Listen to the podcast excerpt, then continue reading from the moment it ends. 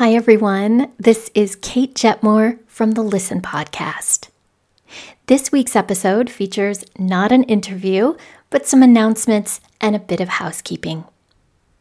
First of all, I really want to thank all of you who have supported us in this first year and a half since we launched in November of 2019.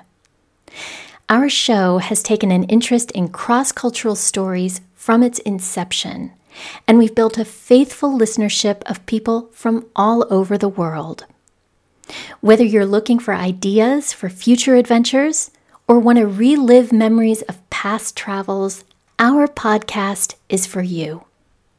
For the interviews in our most recent run, which included seasons 13 through 16, we narrowed our focus, exploring the stories of Americans abroad and how they got there.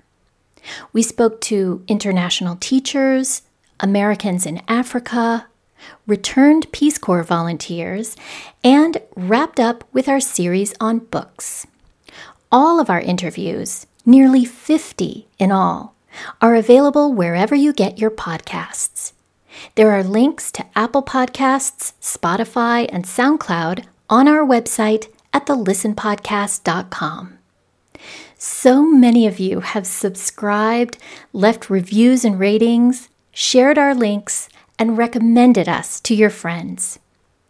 We are so grateful for everything you've done and continue to do to ensure that our show gets heard by others like you who are curious about the world and hungry for community. This summer, The Listen will be taking a bit of a breather. We'll be on hiatus as we continue to bring improvements to the show and incorporate your feedback and suggestions. No need to worry, we are just as eager as you are to get back on the air, and in fact, new episodes are in the works even as I speak. This break is the perfect opportunity to catch up on any episodes you may have missed, and follow us on Facebook, Instagram, and Twitter. Trust me, time will fly. Before you know it, we'll be back with more thought provoking interviews on The Listen.